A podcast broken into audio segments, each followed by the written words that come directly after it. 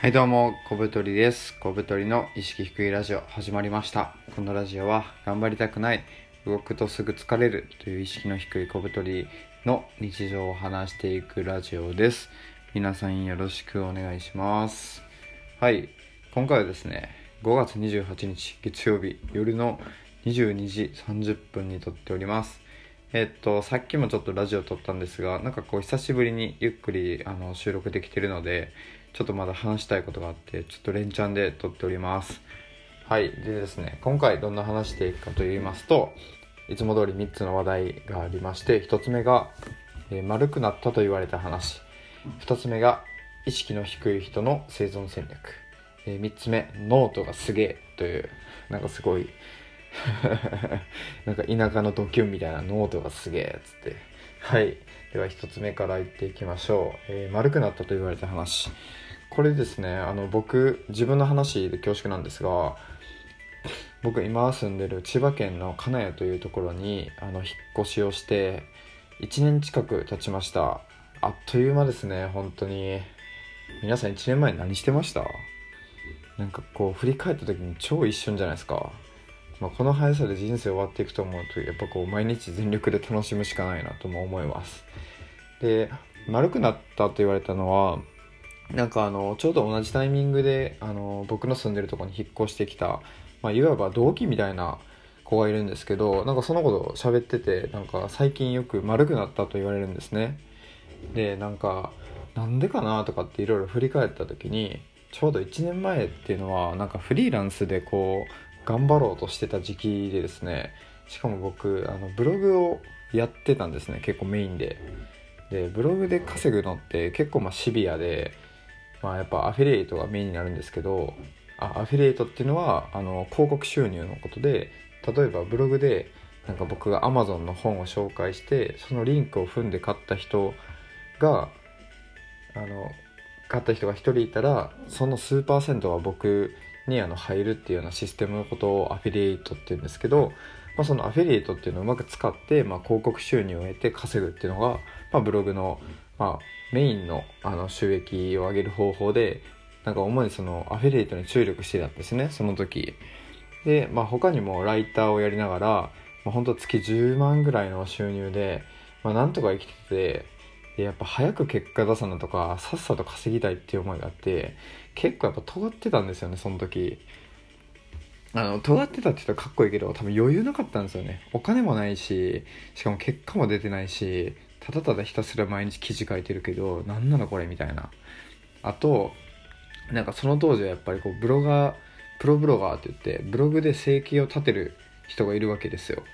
でなんかそれに憧れてやっぱずっと目指してたんで、まあ、そういう人たちの考え方とか意識がこう自分の中にこうやっぱ映ってて毎日こうツイッターでその人見たりとかあの記事を書いたら追っかけて読んだりとかしてたわけですよ。でそういうのってやっぱこう日々見てあの自分の中に落とし込んでいったらやっぱどんどんそういう方向に寄っていくんですね。でなんか結構僕もなんか思ったことをズバズバ言ったりとかなんかこう良くない方向に染まっていっちゃってて。だからなんかあの、まあ、別にいいんですけどなんかこう思ったことをその場でズバッて言ってたんですよ前は。なんかその空気がどうなろうとか別に関係なく俺が正しいんだと言わんばかりに言っててでまあそういうのがですね、まあ、ちょっとずつなくなってで普通にまあ就職して、まあ、ブログの収益で生きていくわけでもなく、まあ、ブログとか結構自分の中で優先順位が下がってどうでもよくなっていくと同時になんかその人に対してこう尖らなくてもなんか良くなったんですね。なんかそうやってこう尖ることで自我を保ってたと思ったらもうクソダサいんですけどいや本当にごめんなさい。その当時あの牙を向いてた人たち。で まあそれでですねまあなんかこう生活も安定して、まあ、収入も安定したと同時にやっぱこうメンタルも安定してきてですね。でこういろんな考える余裕が出てきてそうなった時になんかこうインフルエンサーとかなんかそのプロブロガーとかがの人が言ってることが自分に正直合ってないなって思って、まあ、実際そういう人たちとですね、まあ、直接お会いしたりお話しする機会もあって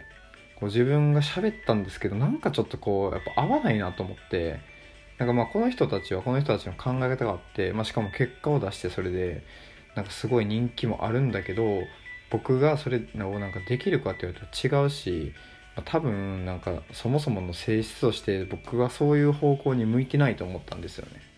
っていうのをなんかこう繰り返す中でなんかこうやっぱ脱インフルエンサーとか脱プロブロガーをしてなんかこう自分の中の価値っていうのをなんか探そうみたいなことを思い始めたのが本当去年の冬ぐらいですね12月とかででそこからなんかこういろんな自分なんかいろんなものに手出しまくったりしてなんかこう自分の方向を探すと同時になんかそういう人になんかこうズバッて言ったりとか尖らなくてもなんか自分がなんか追求してればいいんじゃないかなっていうのも思うようになってですね。なんかこう周りになんかこうトゲトゲしくしなくてもなんかこう自我が保てるようになったわけですよ。もう超恥ずかしい話。なんか中二病みたいですねこれ話してると。でなんかまあ、まあ、その分やっぱ人の話も聞くしなんかこう人に対して言わなくなってまあ、別に心の中で思ってたりすることもあるんですけど、まあ、いちいち言う必要ないよなと思ってその人にはその人の価値観とか人生があるんで。っていうのをなんかこう減る中でですねどんどんまあやなんか丸くなって自分でも思います。なんか言わなくなったなとかいろいろでなんかまあ丸くなってよかったと思うし僕の場合は。僕のなんかこう長所はやっぱ人と仲良くなることなんでそこにこうトゲトゲしかったり冷たかったりするのってあんまりなんかこうマッチしないんで。まあいい意味でなんか丸くなってよかったなっていう話ですね。いやちょっと喋ってしまっためっちゃ。はい次ですね。意識の低い人の生存戦略。これ何かと言いますと、まあ、さっきの話ともちょっとつながるんですけどあの意識の低い人っていうのはどういう人かっていうとですねなんかこう人生にインパクトを残したいとかなんかこう成り上がりたいとかっていう思いがなくてまあなんか緩く生きていけたらいいなとか毎日まあなんとなくいい感じに生きてければいいかなっていう人のことを僕は意識の低い人と呼んでるんですけどまあ決して意識低いからダメってわけじゃなくて、まあ、前者の意識高い人と比較した時にまあ低めだよねっていう話ですね。でこの意識の低い人っていうのはまあ僕もまさに該当してですね僕やりたいことないし毎日なんかいい感じに生きていければいいと思ってます。ただそういう人ってなんかこういろいろ考えて動かないとやっぱ成果も出ないしなんかこううまくサバイブできないんですね。でこの人たちが何をすべきかっていうのを 失礼しました。僕はあの考えててやっぱ一つ目がその意識が高い人と同じことをしないっていう。やっぱ意識の高い人ってなんかこう熱狂しろとかもうなんか好きなことに全力を注ぎ込めとか有り金を全部使えとか言うわけですよ。まあまあでも分かります。そうやって結果残してる人たちなんで。ただそのやり方が自分にこう適合できるかって言ったらやっぱうまくいかないんですよね。なぜかというと意識が低くてギャップが生まれてるからですね。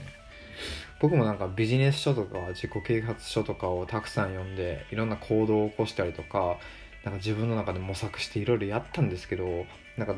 正直しっくりこなくてどれも。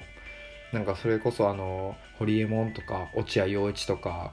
なんかあの辺の人の言うことをこう真に受けていろいろやってみたんですけどまあやっぱこううまくできなくてですね自分が。って思った時になんかそういう人たちの考えを一回外して自分がどういうことをしたいかっていうのを考えてで自分なりの戦略を作るで僕の場合は幸福度を上げることが大事だなと思ったのでなんかそのスピリチュアルとかなんか謎のメンタル論とかに逃げずあのちゃんと科学的に エビデンスのあるなんかこう幸福度上げる方法を自分で追求しようと思ってでやってる今やってます。あの幸せハックっていうのを作ってやってるんですけど、まあ、そういうふうになんかこう意識の高い人とかいわゆる著名人とかインフルエンサーの価値観からちょっと距離を置くっていうのが意識の低い人の生存戦略じゃないかなと思っております。あ喉が変。はい。で最後ですね、まあ、ノートがすげえという。あのー、ドキュンですね、このノートがすげえっつって、あいつマジやべえんだけど、ノート超やべえんだけどって感じなんですが、ノートっていうのはですね、なんかこうブログの簡易版みたいなメディアでですね、記事書いたり、あとは、まあ、音声ファイルアップできたり、動画上げれたりっていう、なんかこう、オールマイティな、なんかこう、アウトプットプラットフォームみたいなのがあるんですけど、これがですね、めちゃめちゃいいんですよ。何がいいかっていうとあのハードルが低くてですねなんかブログ記事がなかなか書けないっていう人でもあのノートだったら記事書けるとかってすごいいろんな人が記事書いててですね僕の身の回りでも。でなんかいろんな人のアウトプット見るのってすごい楽しいんでなんかそう普段記事書かない人が一生懸命こう文字をつないでつないでなんかこう伝えたい思いを一生懸命書いてる記事を読むのってなんかすごい僕は好きなんですよね。でなんかそういう人をどんどんどんどんどん増やしてるのがこのノートっていうすごいメディアで僕本当にノートを作ってる人本当にすげえなと思ってこう日々僕もノートで記事書いてるので本当ありがとうございますという感じなんですがかっこいいのはですねノートのこの理念なんですよねノートのミッションは誰もが創作を始められ続けられるようにするっていうことでなんかそのためにまあ書く楽しさを追求とかっていうことを理念にしてるわけですよ。でこのなんか姿勢がめっちゃかっこよくてですね。まあ始めるのは誰でも始めるんですよ。勢いがあれば。ただこの創作を続けるってよっぽどこう熱意がないと難しいんですね。でそれをあのデザインとかなんかそのプラットフォームの戦略でこうみんなに楽しんでクリエイティブを続けてもらうっていうこの姿勢がすごい好きでですね。今後もノート書いていきたいし応援してます。はい。